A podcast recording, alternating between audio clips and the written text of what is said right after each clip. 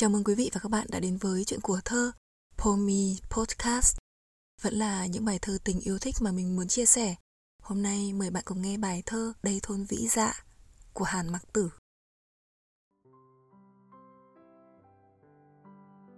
Sao anh không về chơi thôn vĩ?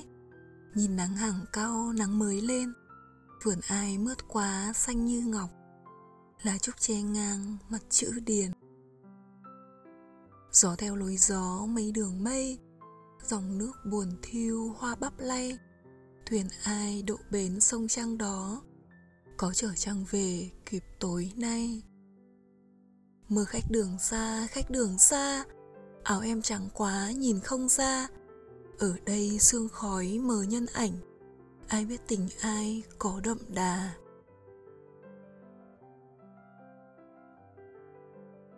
Quý vị thân mến, có lẽ khi nhắc đến thơ Hàn Mặc Tử, ít ai mà không biết đến bài thơ Đây thôn vĩ dạ. Không chỉ đây là thi phẩm được giảng dạy ở nhà trường mà có lẽ chính những thi từ rất hay của bài thơ đã tự nhiên đi vào tâm trí ta mà yêu thích như một điều hiển nhiên. Tôi thực sự không biết dùng từ gì để nói chính xác về bài thơ. Chỉ thấy rằng đây là một thi phẩm rất hay và chắc chắn là một bài thơ tôi thích nhất khi đi học đến bây giờ vẫn thích và càng cảm thấy hay hơn nữa. Hay từ khi tôi chưa hiểu gì ngoài bề mặt câu chữ được đọc lần đầu tiên trong sách giáo khoa, để rồi khi tìm hiểu nhiều hơn thì không chỉ là hay nữa, mà đó là suýt xoa, là phiêu, là say theo từng thi từ cứ âm vang mãi. Có những bài thơ ta chỉ đọc một lần, học một lần từ thuở cấp sách tới trường và cho tới giờ vẫn nhớ mãi, dù bẵng qua mười mấy năm ta chưa từng đọc lại, nhưng có dịp nào đó lại khiến ta nhớ về từng câu, từng chữ. Thì đó không phải là trí nhớ của bạn tốt thôi đâu, mà đó thực sự là một tác phẩm hay, ấn tượng ít nhất là đối với chính bạn. Đây thôn vĩ dạ là một trường hợp như thế đối với tôi. Cũng vì đây thôn vĩ dạ mà tôi thích luôn thơ hàn mặc tử từ thuở ấy. Hàn Mặc Tử nói đúng ra không phải là một nhà thơ tình như Xuân Diệu hay Nguyễn Bính, mà Hàn Mặc Tử là một nhà thơ điên. Ba chữ nhà thơ điên xin được đặt đặc biệt trang trọng và kính cẩn trong ngoặc kép. Đó là cái điên của một cây bút tài năng thể hiện một tâm hồn thiết tha yêu cuộc sống, yêu con người đến khát khao, cuồng si, một khát vọng sống mãnh liệt đến đau đớn tột cùng. Và tình trong thơ Hàn Mặc Tử đưa ta trải qua những cung bậc cảm xúc có lẽ chỉ có ở Hàn Mặc Tử mà không một nhà thơ nào khác có thể khắc họa.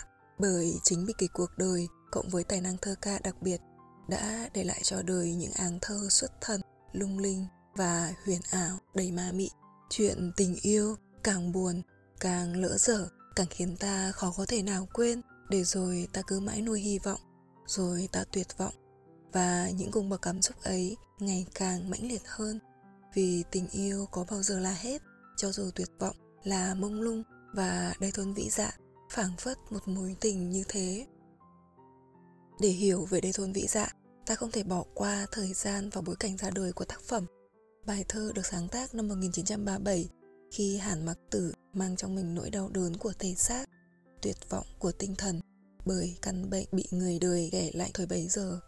Bệnh phong bạn có thể hình dung thái độ của đại đa số mọi người với những người đầu tiên nhiễm Covid-19.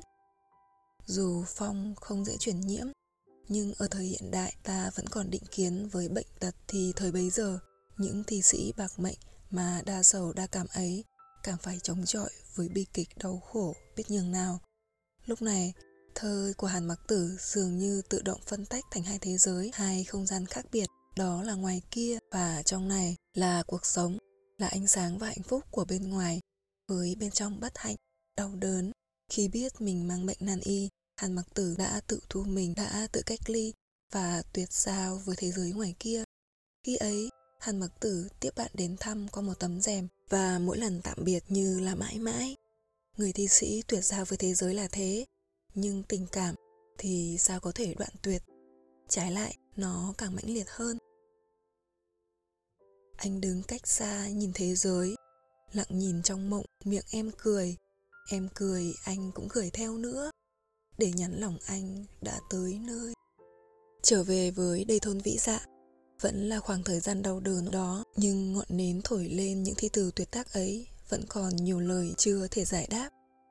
Đó là khi Hàn Mạc Tử nhận được bức thư thăm hỏi động viên của Hoàng Cúc, người mà thi sĩ từng tương tư khi hai nhà cùng một lối đi lúc còn ở Quy Nhơn. Sau này, Hàn Mặc Tử từ giã Quy Nhơn vào Sài Gòn thì cũng là lúc gia đình Hoàng Cúc rời Quy Nhơn đến Huế và sống ở thôn Vĩ Dạ mà người thi sĩ đâu có hay. Và bức thư gửi đến Hàn Mặc Tử từ Vĩ Dạ ấy đã đưa nhà thơ đến với một thế giới của ngoài kia, của ký ức, của ánh sáng long lanh đẹp đẽ, đan sen phảng phất của nỗi đau chia lìa và mông lung vô định của hiện tại.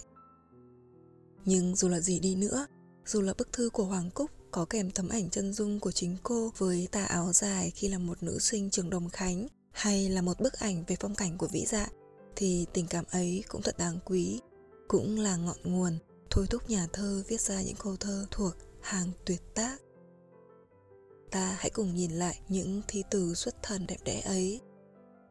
Sao anh không về chơi thôn vĩ? Nhìn nắng hàng cao, nắng mới lên, vườn ai mướt quá xanh như ngọc. Lá trúc che ngang mặt chữ điền. Mở đầu bài thơ là một câu hỏi. Đúng hơn là một câu hỏi tu từ. Một câu cảm thán không có lời đáp chỉ có sự trách móc nhẹ nhàng để lại niềm luyến tiếc thiết tha. Sao anh không về chơi thôn vĩ? Là lời trách móc của ai?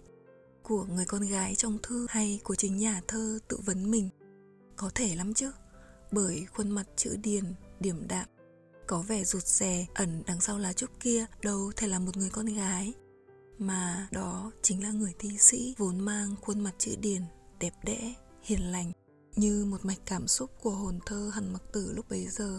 Đó là ngoài kia hiện lên với những gì là đẹp nhất, đầy sức sống nhất. Đó là hàng cao và lại là nắng mới lên ta như thấy được sự di chuyển và lan tỏa của nắng sớm mai tinh khiết nhất trong lành nhất nắng đó lại hiện lên từ những hàng cau đặc trưng đậm chất của thôn quê Yên Bình cũng là hình ảnh của kết duyên đôi lứa. Đó còn là khu vườn căng tràn sức sống, mướt và xanh. Như một tiếng reo vui, một khúc nhạc, nhưng đó là thế giới của ngoài kia mà ta đâu có thể về. Ta đâu về, càng làm cho nghịch lý chia cắt và thấm đẫm nỗi buồn của thực tại. Và quả là, người buồn cảnh có vui đâu bao giờ gió theo lối gió, mây đường mây, dòng nước buồn thiêu, hoa bắp lay, thuyền ai độ bến sông trăng đó, có chở trăng về kịp tối nay nhìn về thôn vĩ dạ đẹp là thế, tươi tràn sức sống là thế, nhưng bên cạnh đó, thực tại là một nỗi buồn đến xót xa. Gió và mây có bao giờ là không đi cùng nhau, nhưng ở đây là thế đó. Đó là sự chia lìa, sang dở. Chỉ còn dòng nước buồn thiêu phảng phất bóng hoa bắp lay trong gió. Như những câu từ, tình cảm cứ thế trôi đi. Và cho dù là chia lìa, là xa cách, nhưng tình cảm đâu có đoạn tuyệt. Hy vọng đâu có vụt tắt thuyền ai đậu bến sông trăng đó, có chở trăng về kịp tối nay. Mỗi câu thơ của hàn mặc tử càng nghĩ càng khó hiểu vì nhiều tầng, nhiều nghĩa, tượng trưng và siêu thực. Ở trên là sao anh không về chơi thôn vĩ và ở đây là thuyền ai. Bạn nghĩ là thuyền ai? Thuyền trăng bên dòng hương giang là hình ảnh đẹp, đầy lãng mạn và êm đềm vẫn là những cảm thức đó. Nhưng những hình tượng của thuyền, sông và trăng ở đây mang một nỗi da diết, khắc khoải và hoang mang. Phải chăng thuyền ai đậu bến sông trăng đó là hy vọng cuối cùng vớt vát của nhà thơ có kịp hay không? Và dường như đã có câu trả lời, nhưng dù sao đi nữa, dù cho ta chưa có hiểu hết hay hiểu sai ý nhà thơ, thì những thi tử ấy đã quá hay và làm ta say mê mất rồi trăng một hình tượng không hiếm trong thơ ca nhưng có lẽ chỉ có Hàn Mặc Tử mới đưa Trăng thành những hình tượng cảm xúc phong phú, sống động và đặc biệt với những thi từ thuộc hàng tuyệt tác. Đó là huyền ảo với ánh trăng mỏng quá không che nổi những vẻ xanh xao của mặt hồ, những nét buồn buồn tơ liễu rủ những lời năn nỉ của hư vô là hôm nay còn một nửa trăng thôi? Một nửa trăng ai cắn vỡ rồi? Là không gian dày đặc toàn trăng cả? Tôi cũng trăng mà nàng cũng trăng là trời hỡi nhờ ai cho khỏi đói? Gió trăng có sẵn làm sao ăn? Tiếp nối cao trào nhớ thương mộng tưởng. Bồng câu thơ của cổ cuối có lẽ là ám ảnh nhất. Bởi thực tại và ước mơ đan xen đến đau lòng. Mơ khách đường xa, khách đường xa. Áo em trắng quá, nhìn không ra ở đây sương khói mờ nhân ảnh. Ai biết tình ai có đậm đà. Mơ khách đường xa. Phải chăng là hình ảnh người con gái ấy đã đi vào trong giấc mơ không chỉ một lần? Và dù nàng là ai, thì tình cảm của thi sĩ dành cho nàng nữ sinh đồng khánh với tà áo trắng dài thướt tha, duyên dáng là có thật.